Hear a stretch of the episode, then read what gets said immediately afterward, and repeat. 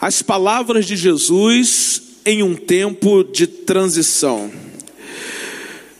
A palavra de Jesus para o nosso coração nessa manhã é a seguinte: vamos para o outro lado. Eu quero convidar todos vocês a abrirem as suas Bíblias no Evangelho de Marcos, capítulo 4. Nós vamos ler os versos de 35 a 41. Marcos, capítulo 4, versos de 35 a 41. A palavra de Deus diz o seguinte: Naquele dia, ao cair da tarde, ele, Jesus, decidiu: Vamos para o outro lado do mar. Eles, os discípulos, entraram no barco em que ele estava. Outros barcos foram atrás deles. De repente, uma tempestade violenta os envolveu. As ondas invadiam a embarcação, ameaçando afundá-la. Enquanto Jesus, com a cabeça sobre um travesseiro, dormia na popa do barco. Os discípulos o acordaram, implorando: Mestre, não vais fazer nada? Nós vamos morrer. Jesus acordou e ordenou ao vento que acalmasse. Ele disse ao mar: Quieto, sossegue. O vento virou brisa e o mar ficou em plena calmaria. Jesus repreendeu os seus discípulos: Por que tanto medo? Vocês não têm fé? Eles estavam apavorados e confusos e se perguntavam: Afinal, quem é este homem? Até o vento e o mar se acalmam quando ele ordena. Diga comigo assim: vamos para o outro lado. É, com essa força toda a gente não chega nem na porta ali, não é verdade? Vamos para o outro lado. Show de bola! Essa é a palavra de Jesus para o nosso coração nessa manhã. Interessante que para um tempo de mudança, para um tempo de transição, as palavras de Jesus são imprescindíveis. Ouvir aquilo que Jesus diz é o melhor. E não existe mudança, não existe transformação, não existe transição sem que eu e você sejamos capazes de tomar posse de tudo aquilo que Jesus diz. E hoje a palavra de Jesus para o nosso coração nesse tempo de transição é essa: vamos para o outro lado. E a cada dia eu percebo que a vontade do Senhor para a vida de cada um de nós é que passemos para o outro lado. Pastor, que história é essa, pastor? Passar para o outro lado. Tem gente aqui pensando aqui, pastor, então Deus quer que a gente morra, né? Já está pensando nisso, passemos para o outro lado. Mas irmãos, nessa manhã, o que é que significa passar para o outro lado? Ir para o outro lado do mar. Ir para o outro lado significa, metaforicamente, subir de nível na vida espiritual. Andar com Jesus no sobrenatural, conhecer mais do ambiente onde Deus age e vive, isso é passar para o outro lado.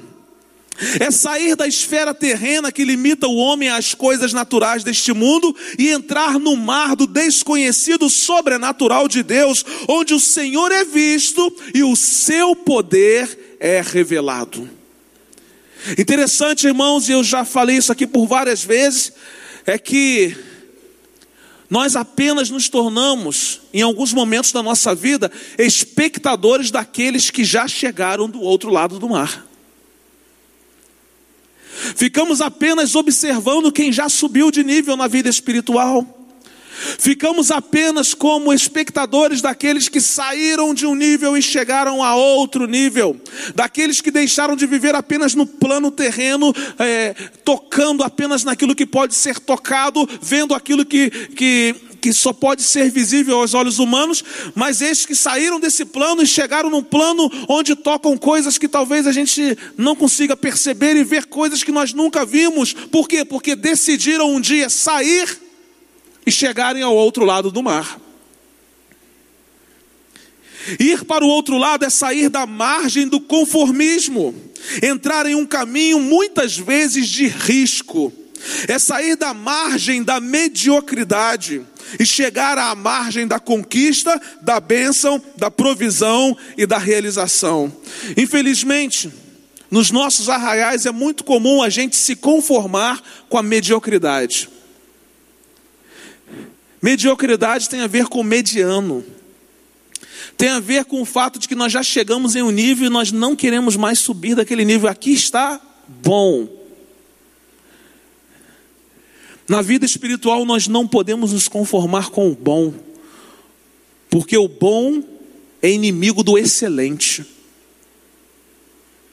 Nós podemos muito mais, nós podemos chegar a um nível muito mais alto, nós podemos ter mais profundidade, mas às vezes a gente se conforma com o nível de vida espiritual que a gente tem, se é que nós estamos em algum nível espiritual, ainda tem isso. Entretanto, para que a gente chegue do outro lado do mar, para que isso aconteça, muitas vezes estaremos sujeitos a tempestades, ventos contrários, ondas enormes nos caminhos do nosso viver, e é justamente esse o fato que muitas vezes faz com que pessoas não queiram sair do nível onde estão, porque elas sabem que estarão sujeitas a alguns desafios aos quais elas não querem enfrentar. Aliás, eu creio firmemente que sem as tempestades, sem os ventos contrários, sem as ondas enormes no caminho da nossa vida, nunca seria possível passar para o outro lado e desfrutar do extraordinário de Deus. Nós estávamos aqui na celebração de terça-feira de vida no altar. No finalzinho da celebração eu ia encerrar. E estava brigando com o Espírito Santo de Deus aqui, porque ele falava assim: não encerra, faz uma oração, que tem gente que precisa de uma oração específica no final. Eu falei assim: vou encerrar. E ele falou para mim: não encerra. E eu falei: vou encerrar. Vocês sabem como é que eu sou com o horário, né? Vou encerrar. E o Espírito Santo falou assim: não encerra, não encerra, porque tem gente que precisa de oração. Eu falei com ele assim: então tá bom, então eu não vou encerrar. No final, irmãos, eu falei: olha, o Espírito Santo de Deus me incomodou e eu preciso que você venha aqui à frente, porque eu preciso orar especificamente por você. E algumas pessoas vieram. E eu já recebi o testemunho de duas pessoas. Uma não é da nossa igreja, mas esteve aqui com a gente. E a oração que eu fiz sobre ela, e os irmãos nem me perguntem que oração é, que oração foi, porque eu não me lembro. Mas ela disse assim, pastor, tudo que você falou aí é a realidade do que eu estou vivendo. Porque o Espírito Santo de Deus não nos deixa enganados. Eu me lembro que a irmã Cleusi chegou aqui Irmãos, quem conhece a irmã Cleusi sabe que a irmã sofre de dores terríveis do alto da cabeça à planta dos pés. Mas não fica em casa por causa disso, não, está sempre aqui. Mas ela falou, pastor, hoje está doendo, mas está doendo demais. Eu falei assim, então a irmã vai sair daqui sem dores. E nós oramos e hoje ela falou comigo, pastor, depois da oração a dor acabou. Irmãos, isso é passar para o outro lado. Agora, sabe o que a gente faz? Vai assim, ah, vamos orar, né? Se der, certo, Deus. Se não der, por quê? Porque a gente quer sempre ficar do lado de cá. A gente nunca quer passar para outro nível. Porque a gente sofre os riscos. E se não acontecer? Não é verdade? Irmão, se o Espírito Santo de Deus mandar fazer, faça. E se não acontecer, pastor? Isso não tem nada a ver com você, tem a ver com aquilo que Deus mandou você fazer, é diferente. Então nós precisamos assumir riscos na vida espiritual. Interessante porque foi assim que aconteceu com os discípulos de Jesus do passado. E é assim que acontece com os discípulos de Jesus no presente. Qual é a promessa que Jesus fez para os seus discípulos? Ele disse o que? Vamos para o outro lado do mar. Havia uma promessa de Jesus de que eles chegariam do outro lado, mas era necessário que enfrentassem a tempestade e contemplassem o poder de Deus. Eu quero dizer para você que se Jesus lhe fez uma promessa de chegar do outro lado, aproveite muito bem as tempestades que virão no caminho. E creia que elas nunca serão um obstáculo para o cumprimento da promessa de Deus, mas faça das tempestades um degrau para que você suba de nível na vida espiritual. Às vezes a gente olha a tempestade e a gente paralisa. Deus quer que você olhe a tempestade e suba na tempestade para você crescer na sua vida espiritual. Use a tempestade como um degrau para você confiar ainda mais em Deus e depender dele. Use a tempestade para ela te levar para o outro lado do mar. A tempestade que os discípulos enfrentaram foi inesperada, perigosa, surpreendente e impossível de ser administrada. Jesus estava no barco e estava dormindo, mas Jesus estava consciente de que era necessário que tudo aquilo acontecesse para que os seus discípulos subissem de nível espiritual e tivessem aptos para chegarem do outro lado do mar. Então, meu irmão, a palavra de Jesus, em um tempo de transição para o nosso coração nessa manhã, é: vamos para o outro lado. E sabe qual é o melhor da história? É que o verbo está conjugado no plural. Na pessoa, na primeira pessoa do plural. Por quê? Porque Jesus também se incluiu. Ele disse o quê?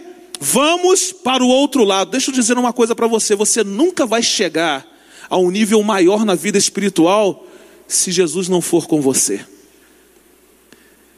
Ele nunca pede para que a gente faça alguma coisa que ele mesmo não tenha feito primeiro, ou que ele mesmo não vá conosco.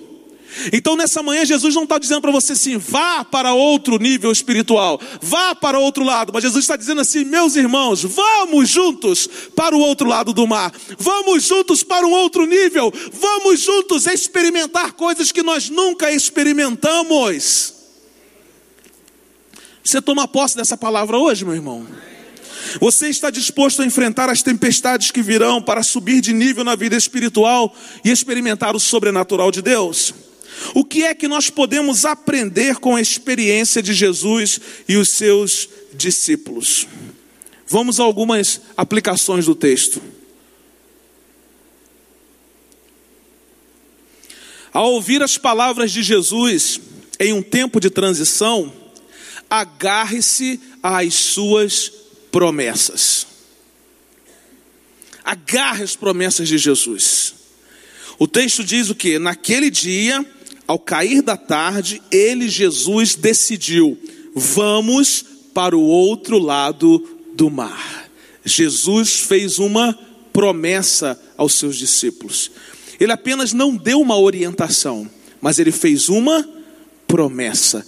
Toda palavra liberada de Jesus para o nosso coração não é uma simples orientação, mas é uma promessa.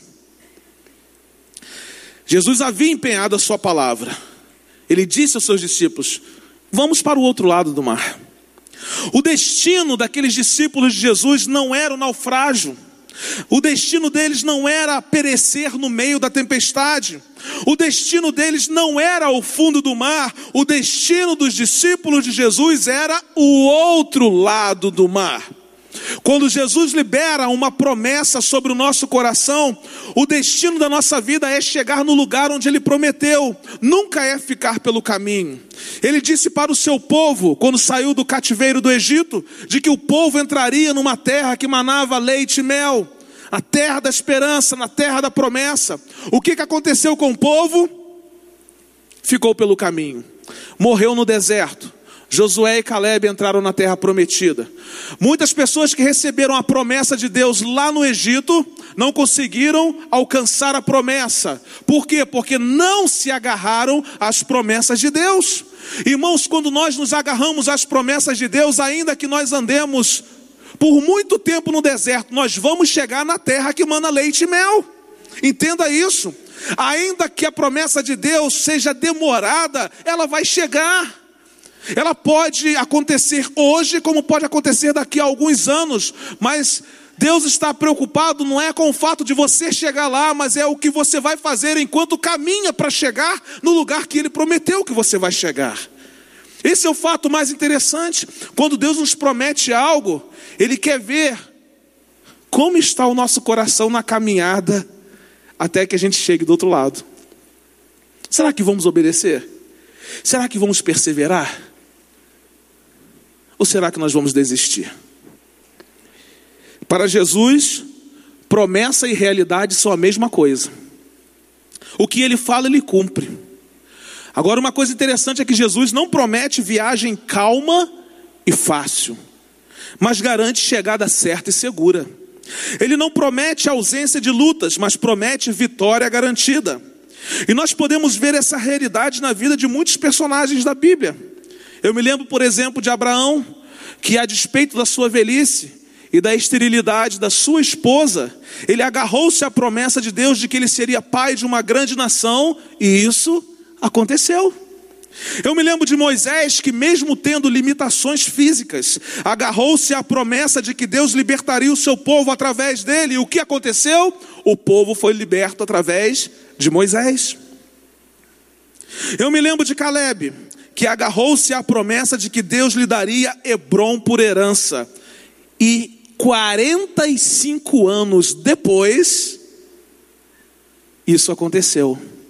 Caleb já estava com 85 anos, ele disse assim: Estou tão forte como há 45 anos atrás, quando o Senhor me fez a promessa. Irmãos, nós precisamos, quando chegar no lugar da promessa, dizer assim: Senhor, estou tão forte aqui quanto no tempo em que o Senhor me fez a promessa. Quais foram as promessas que Deus fez a você? O que é que você tem feito com essas promessas que Deus lhe fez?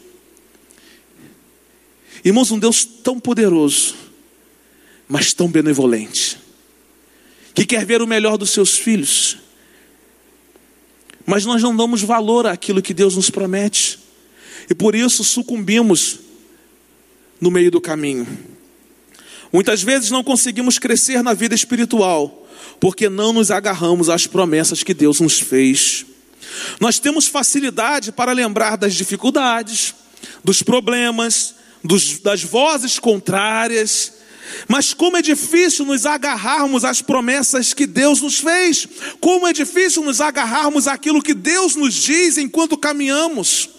Josué, o grande líder do povo de Deus, perto do final da sua missão, ele disse o seguinte: nenhuma promessa deixou de ser cumprida de tudo o que o Eterno falou ao povo de Israel, todas se cumpriram.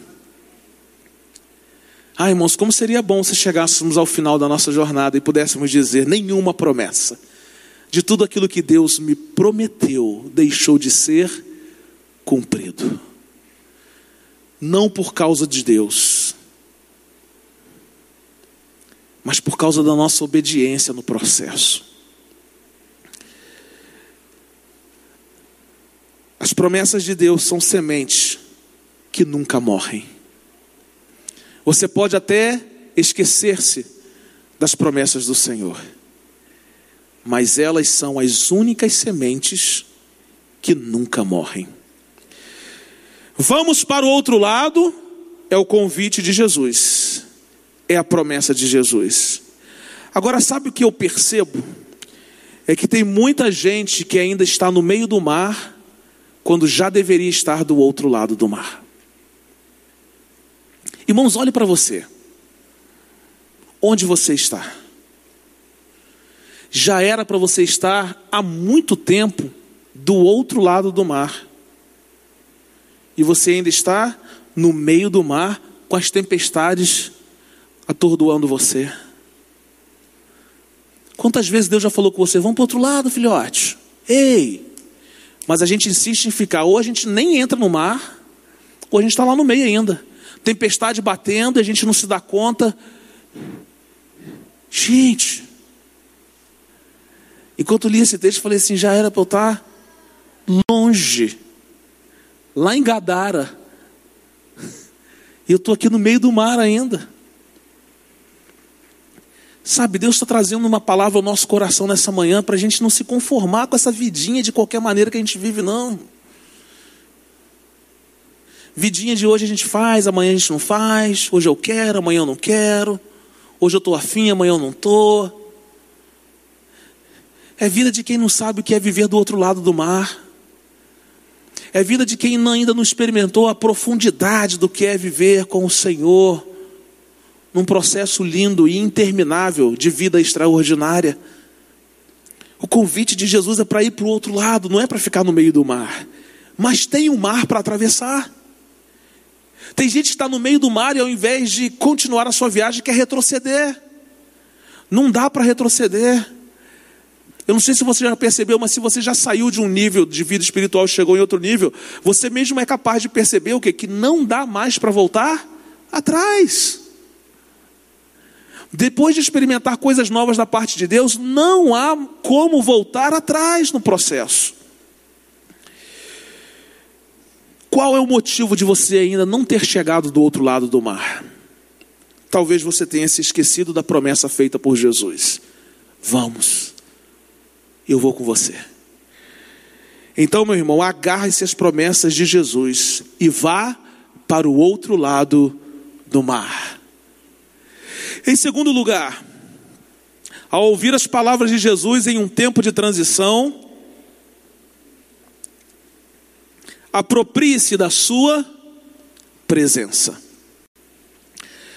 Eles, os discípulos, entraram no barco em que ele, Jesus, estava. Outros barcos também foram atrás deles.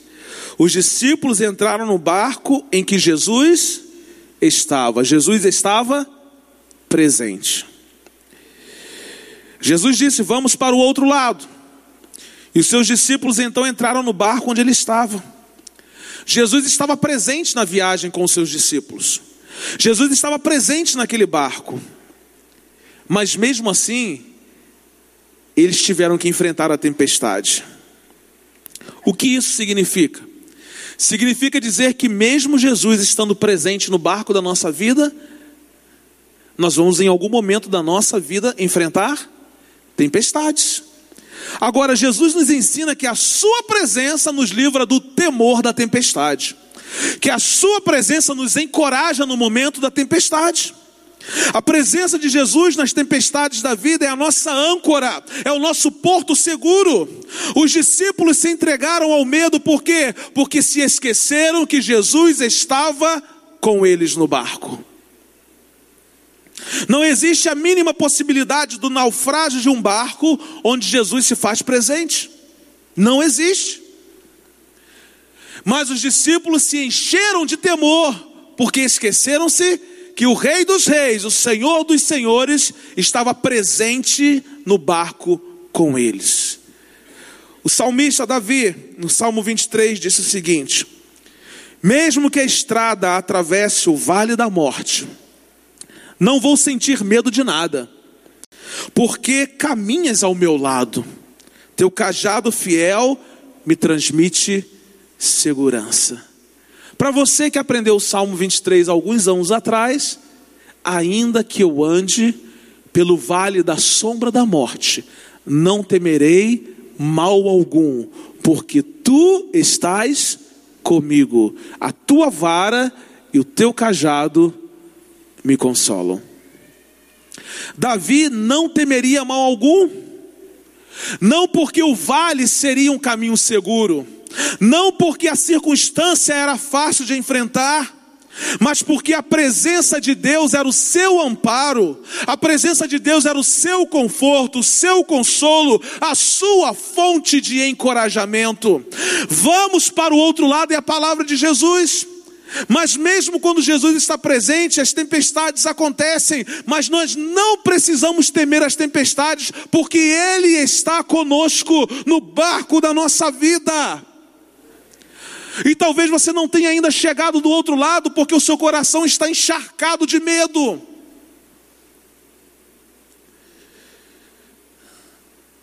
Mas por que temer se Ele está comigo? Profeta Isaías ergueu a sua voz em nome de Deus e disse o seguinte ao seu povo: Mas agora, esta é a mensagem do Eterno, do Deus que fez você, Jacó, daquele que o formou no início, Israel. Não tenham medo, eu os redimi. Eu os chamei pelo nome, vocês são meus. Quando estiverem atolados até o pescoço em problemas, estarei lá com vocês. Quando estiverem atravessando águas profundas, vocês não se afogarão. Quando estiverem entre a cruz e a espada, não será um beco sem saída, porque eu sou o eterno, o seu Deus pessoal, o Santo de Israel, o seu Salvador. Ele é o nosso Deus pessoal. Que é isso, pastor? Está conosco. Quer conversar conosco. Quer estabelecer intimidade conosco. Não é nós quem queremos a presença de Deus, é Ele quem quer se fazer presente na nossa vida. Não somos nós. quem queremos estabelecer intimidade com Deus, é Ele quem quer estabelecer intimidade conosco. Por que, que você ainda não chegou do outro lado, meu irmão? Por que, que você ainda não subiu de nível na vida espiritual? Porque você está com medo. E o medo tem o poder de fazê-la esquecer-se da presença de Jesus na sua vida. O medo tem o poder de abortar da sua mente a certeza de que Jesus está contigo em cada momento da sua vida. Somente aqueles que se apropriam da presença de Jesus conseguem subir de nível na vida espiritual e chegarem do outro lado do mar. Qual é o medo que te paralisa? Irmãos, às vezes nós somos desafiados a um novo ministério. E a gente fala assim: eu não tenho condições, eu estou com medo, eu não posso, estou com medo, não dá. Deixa eu dizer uma coisa para você. Você está confiando em você ou no Deus que está contigo?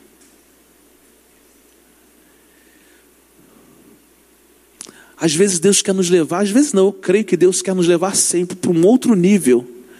E Ele faz o que? Ele usa pessoas para nos desafiarem. Irmão, não vai descer nenhum ET. Aí, Deus está dizendo, né? um ET numa nave espacial para dizer para você que você tem. Não. Às vezes eles usam irmãos bem simples da nossa igreja para dizer para você assim: Pô, você podia ser um professor da EBD. Olha, você podia ser um líder de grupo de partilha do programa 30 Semanas. Sabe, você poderia fazer parte do ministério de intercessão dessa igreja. E às vezes a gente não consegue entender que é uma palavra de Deus dizendo para a gente assim: vamos para o outro lado. A primeira resposta nossa é sempre assim: não, Senhor, peraí, eu não posso, eu não tenho condições. Por quê, irmãos? Porque o medo vai tirar a gente da zona de conforto. A gente vai precisar estudar mais, a gente vai precisar se envolver mais, a gente vai precisar ter mais momentos com o Senhor. E a gente prefere viver no medo porque o medo nos assegura de que a gente não precisa sair dali. Deixa a tempestade bater, deixa a gente morrer na tempestade, mas pelo menos eu não vou precisar sair dessa zona de conforto. Deus nos tem chamado dia após dia para um compromisso maior. Irmãos, eu consigo enxergar aqui, nesse ambiente, pessoas que já deveriam estar longe na vida espiritual fazendo coisas extraordinárias, sendo usado por Deus de uma maneira extraordinária. Mas eu pergunto: qual foi o medo que paralisou você? Qual foi o medo que deixou você onde você está? Deus encheu você de talentos quando criou você, é DNA, mas o mesmo Deus encheu você de dons espirituais quando você entregou a sua vida para Jesus. O que é que você tem feito com aquilo que Deus tem colocado em suas mãos? O sábio disse o seguinte: tudo quanto te vier as mãos para fazer, faze-o conforme as tuas forças, porque na sepultura para onde tu vais não há obra, nem indústria, nem ciência e nem sabedoria alguma. Irmãos, eu às vezes penso que a gente vem à igreja e a gente está sobrevivendo na vida espiritual e não vivendo, só aguardando o dia em que Deus vai nos chamar, porque paramos tudo. Talvez você esteja apenas sobrevivendo na vida espiritual, mas Deus tem vida para você na vida espiritual. Qual foi o medo que paralisou você? Aproprie-se de que Jesus está contigo. E onde Jesus está, coisas extraordinárias acontecem. Em terceiro lugar, ao ouvir as palavras de Jesus em um tempo de transição, Desfrute da sua paz. Simples, hein, pastor? Simples. Simples. Mas se eu perguntar para você, você tem desfrutado de paz? Complicou, pastor. Não é tão simples assim, não é? Complicou. Olha que legal. De repente, uma tempestade violenta os envolveu. As ondas invadiam a embarcação, ameaçando afundá-la, enquanto Jesus, com a cabeça sobre um travesseiro, dormia na polpa do barco. Interessante, né? Enquanto a tempestade rugia com toda a fúria, Jesus estava o quê? Dormindo. Irmão, será que Jesus sabia que a tempestade viria? Claro. Óbvio que sim. Porque ele sabe de todas as coisas. Eu quero dizer para vocês que nada pega Jesus de surpresa. Nada. Absolutamente nada. Se você quer brincar de esconde-esconde com ele, eu lamento informar que ele vai te achar, porque ninguém pega ele de surpresa. E alguns crentes às vezes querem brincar de esconde-esconde com Jesus, né? Achou! Não achou, né? Adão, onde estás? e me achou. Olhou e peladão, né? Irmãos, isso é muito sério. Deus vai encontrar você. Não adianta. Como é que você vai estar?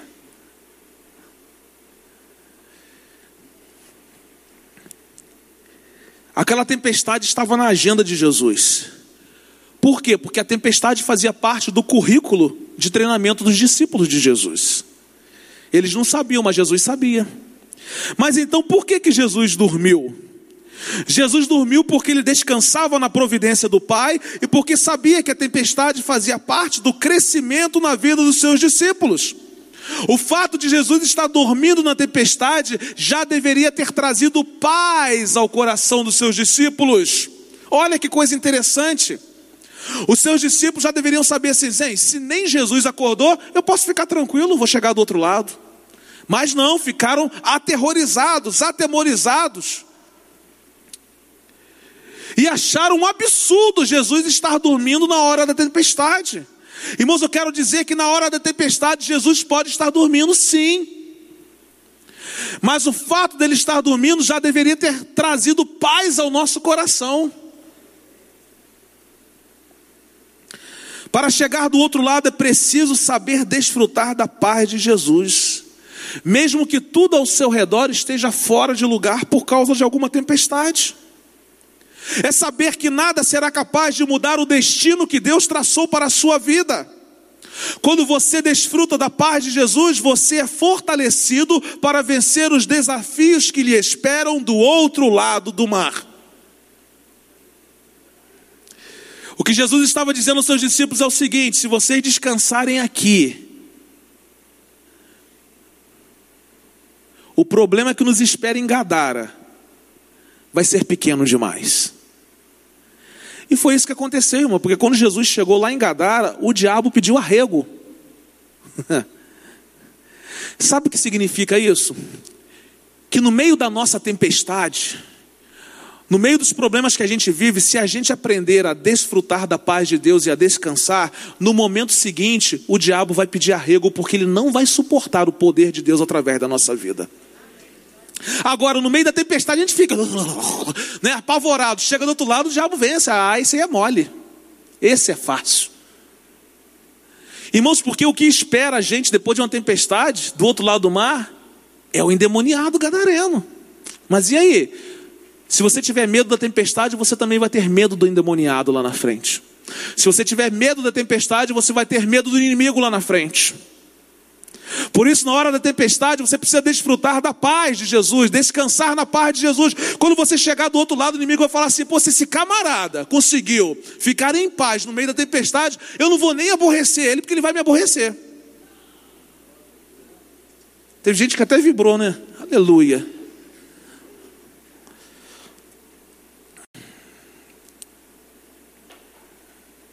Sabe por que, que você ainda não chegou do outro lado, meu irmão? Porque continua aterrorizado, atormentado, apavorado, inquieto no meio da tempestade. O outro lado do mar está reservado para aqueles que sabem desfrutar da paz de Jesus quando chegam as tempestades no meio da caminhada. E às vezes a gente é bom para relatar a quantidade de problemas que a gente tem, e às vezes a gente diz assim: não, mas isso não é falta de fé, não.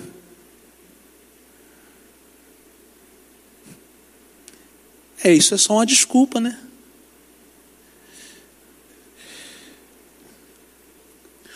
Porque, irmãos, ou a gente vive aquilo que Deus diz a gente para viver, ou a gente pega a Bíblia, rasga e joga fora. Fica em casa domingo. Eu tenho certeza que até alguns irmãos gostam de vir domingo na igreja, porque o calor que está, ele não tem ar-condicionado em casa, pelo menos aqui umas duas horas ele dá uma dormidinha no ar, né? E não tem mal nenhum nisso, não, irmão. O melhor lugar de dormir é aqui. Né?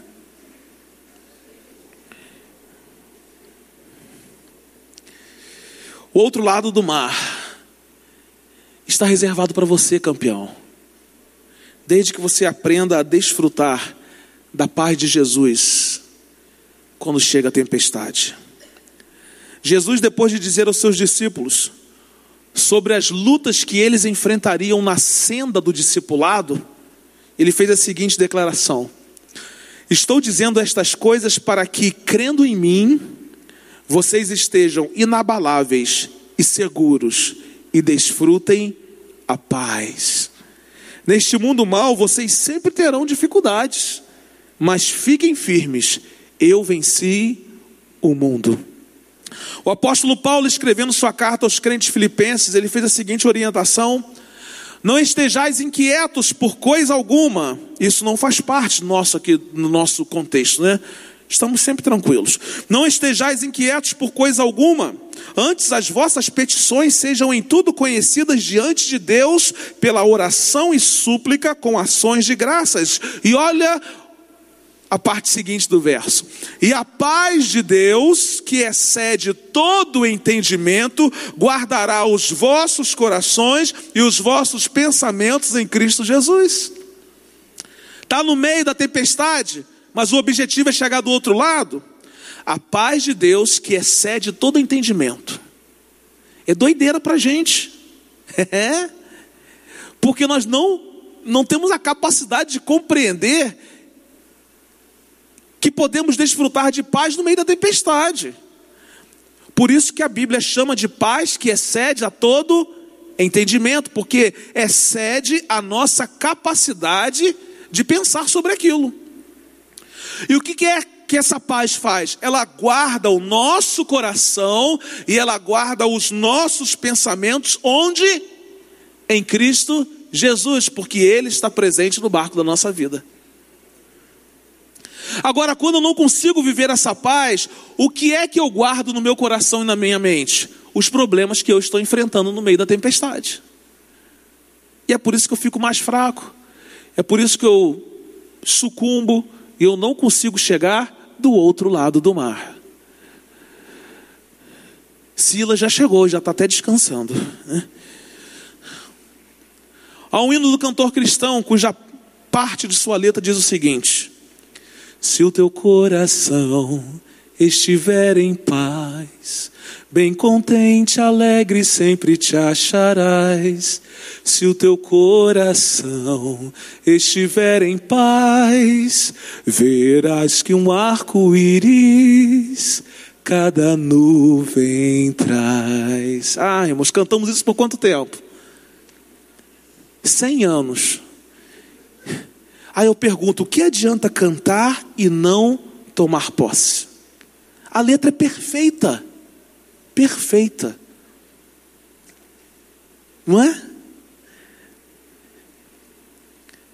Se o teu coração estiver em paz, bem contente e alegre, sempre te acharás. Se o teu coração estiver em paz, verás que o arco-íris cada nuvem traz. Arco-íris vem sempre depois de quê? Tempestade. Para cada tempestade, Deus tem um arco-íris para você, meu irmão. Ele não deixa sua vista embaçada. E quando você olha o arco-íris, você lembra da promessa que ele fez a Noé. E lembra de que ele é um Deus poderoso. Todas as vezes que eu vejo um arco-íris, eu falo, que Deus extraordinário. Porque desde Noé, aqui, ó, tô arrepiado só no braço, que na cabeça não arrepia, né? Vamos lá.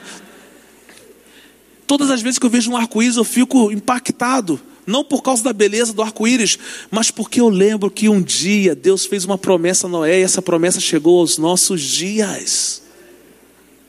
Ei, irmãos, Seu coração está em paz? Tem gente que fala assim, pastor, depois que vocês pregam, meu coração fica mais atormentado ainda. Eu falo com Priscila, quando ela soube aqui, eu tenho vontade de sair por ali e não voltar nunca mais. A paz que excede todo entendimento. Irmãos, eu voltei de férias, estou demorando a pregar mesmo, fica tranquilo. Tem muita coisa para pregar ainda. Mas deixe seu coração em paz. Vai ouvindo aí. Amém? Quarto e último lugar. Ufa. Ao ouvir as palavras de Jesus em um tempo de transição, confie no seu poder. Irmãos, eu não estou pregando nenhuma novidade aqui.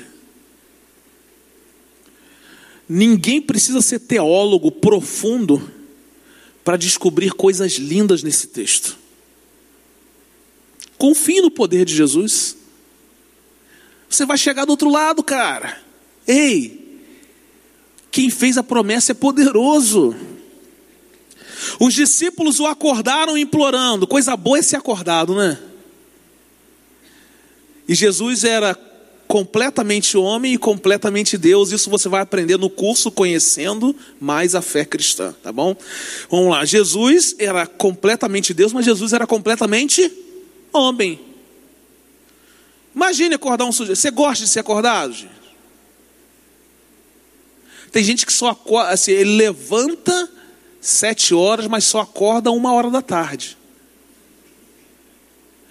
O corpo fica naquele estado de transição entre as sete e uma da, da tarde. Os discípulos acordaram implorando: Mestre, não vais fazer nada. Está dormindo aí, cara? Nós vamos morrer. Jesus acordou e ordenou ao vento que acalmasse. Ele não foi resolver o problema com os discípulos primeiro, não. Ele acordou, vento, acalma aí. E disse ao mar: quieto, sossegue. O vento virou brisa, o mar ficou em plena calmaria. É aí Jesus, ah, já acalmei o vento, já acalmei o mar. Deixa eu dizer uma coisa para vocês aqui. Por que tanto medo? Vocês não têm fé? Numa outra versão diz: homens de pequena fé. Eles estavam apavorados e confusos, e agora eles estavam se perguntando o seguinte: afinal, quem é esse homem? Até o vento e o mar se acalmam quando ele ordena. Eu acho que eles se entreolharam e falaram assim: esse sujeito, o sujeito tem poder mesmo, gente olharam um para a cara do outro. Olha aí, o cara fala, o vento fica quietinho, o mar fica calmo. Ah, irmão, Jesus tem poder. Jesus tem poder. Jesus tem poder, Verinha. Aleluia. Eu sei que você está no meio do mar, tempestade está batendo, mas confie que Jesus tem poder. Aleluia. Aleluia. Deus está levando vocês para um outro nível, para o outro lado do mar. Aleluia. Aquele que estava no barco com os discípulos é o Criador da natureza. As leis da natureza estão nas suas mãos. Ele controla o universo a natureza ouve a sua voz e lhe obedece. É interessante porque Marcos insere esse registro da tempestade num contexto onde ele enaltece o poder de Jesus onde ele faz questão de falar sobre o poder de Jesus, onde ele destaca o poder de Jesus. Jesus está revelando o seu poder sobre as leis da natureza fazendo o vento parar e acalmando o mar. Jesus repreendeu o vento e o mar, e eles se aquietaram e se emudeceram. Agora preste atenção, porque nós não temos mais um Jesus adormecido na tempestade, mas nós temos uma, uma tempestade adormecida aos pés de Jesus. Nós não temos mais um Jesus dormindo na tempestade. Agora nós temos uma tempestade dormindo aos pés de Jesus. Que coisa extraordinária. Irmãos, a tempestade que você está vivendo aí, se você confiar no poder de Jesus, em algum momento pode ser que ele esteja dormindo, mas no momento seguinte, quem vai estar dormindo é essa tempestade.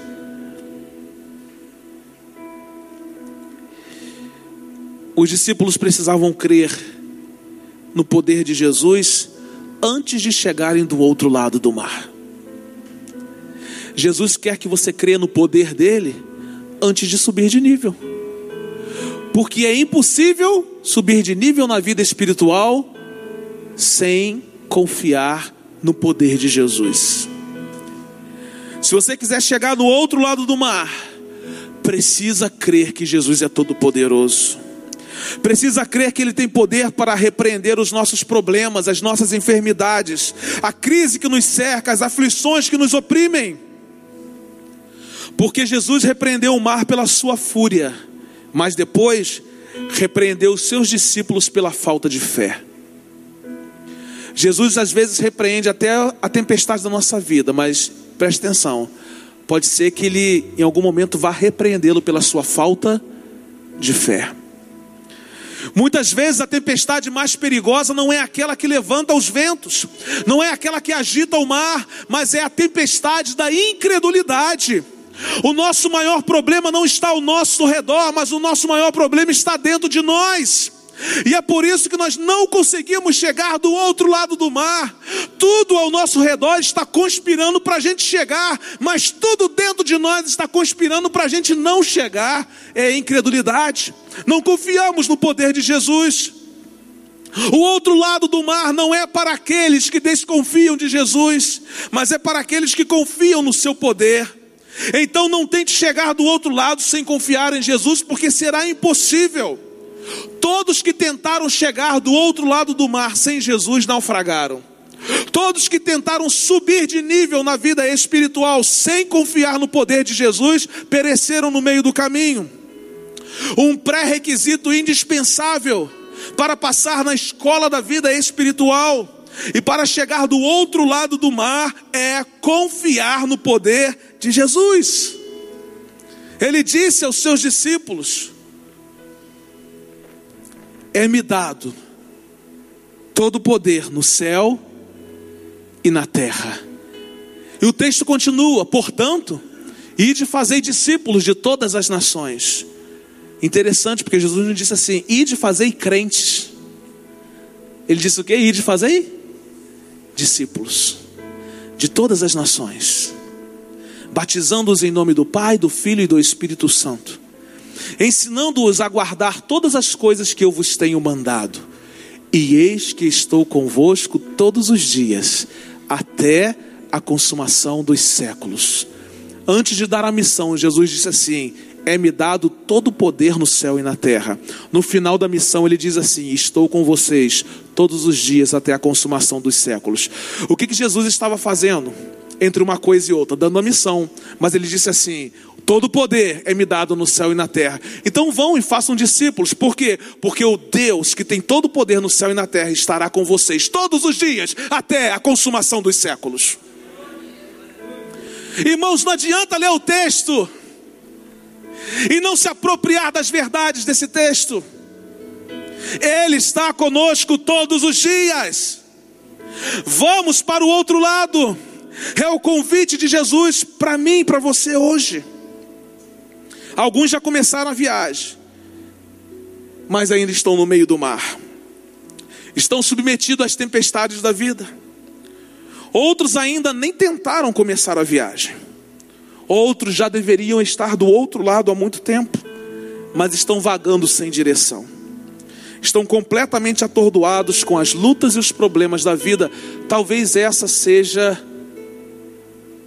a principal razão pela qual você ainda não está do outro lado. Como anda a sua vida espiritual? Estagnada? Parada?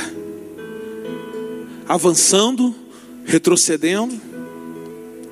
Irmãos, hoje é uma manhã de oportunidade. que Deus está nos dando para fazer mudanças que nos levarão para o outro lado do mar. Não seja resistente às mudanças que o Espírito Santo de Deus quer fazer na sua vida. Porque enquanto você resiste, você fica no meio do mar, satisfeito com as tempestades. Mas quando você se liberta e deixa-se envolver pelo Espírito Santo de Deus, ele o leva para viver coisas extraordinárias que você nunca viveu. Ele o leva para um outro nível de vida espiritual.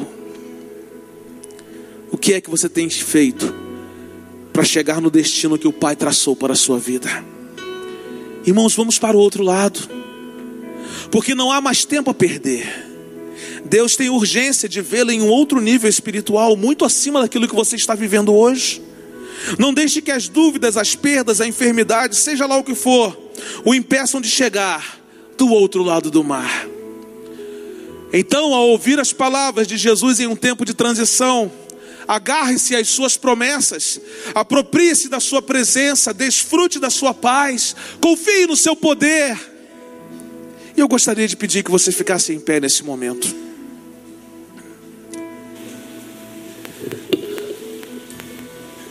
Qual é a palavra de Jesus para o nosso coração em um tempo de transição nessa manhã? Vamos para o outro lado. Irmãos, quando nós saímos daquela porta, ao invés de conversar fiado, vire para o seu irmão e fale com ele lá do lado de fora. Vamos para o outro lado. Quando alguém vier fazer uma fofoca sobre alguém com você, você diga assim, irmãos, vamos para o outro lado. Irmãos, quando alguém vier com maledicência para cima de você, vamos para o outro lado. Às vezes a gente fica no mesmo lugar, irmãos, porque a gente dá ouvido a tudo aquilo que o inimigo fala através de outras pessoas. E a gente não se dá conta de que a gente precisa ouvir e guardar aquilo que Jesus fala conosco. A gente fica no mesmo lugar, mesmo lugar. Não se conforme com a vida mediana, com a mediocridade. Não se conforme com o bom.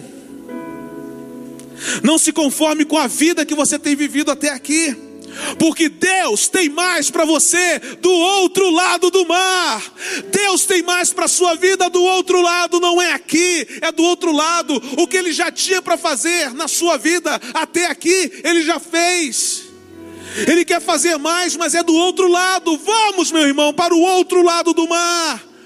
Tome posse das palavras de Jesus liberada nessa manhã. Vamos para o outro lado do mar. Nós vamos cantar essa canção. Enquanto cantamos essa canção, faça uma reflexão da vida espiritual que você tem vivido até aqui. E depois dessa canção nós vamos orar. E eu queria orar só com aqueles que estão dispostos a deixarem o meio do mar para chegarem do outro lado do mar. Vamos adorar o Senhor. Vamos celebrar o Senhor. Mas deixe o Espírito Santo fazer um rebuliço na sua vida enquanto nós adoramos. Deixa ele mexer mesmo. Deixa ele incomodar mesmo. E daqui a pouquinho nós vamos orar. Para que nós todos juntos possamos chegar do outro lado do mar.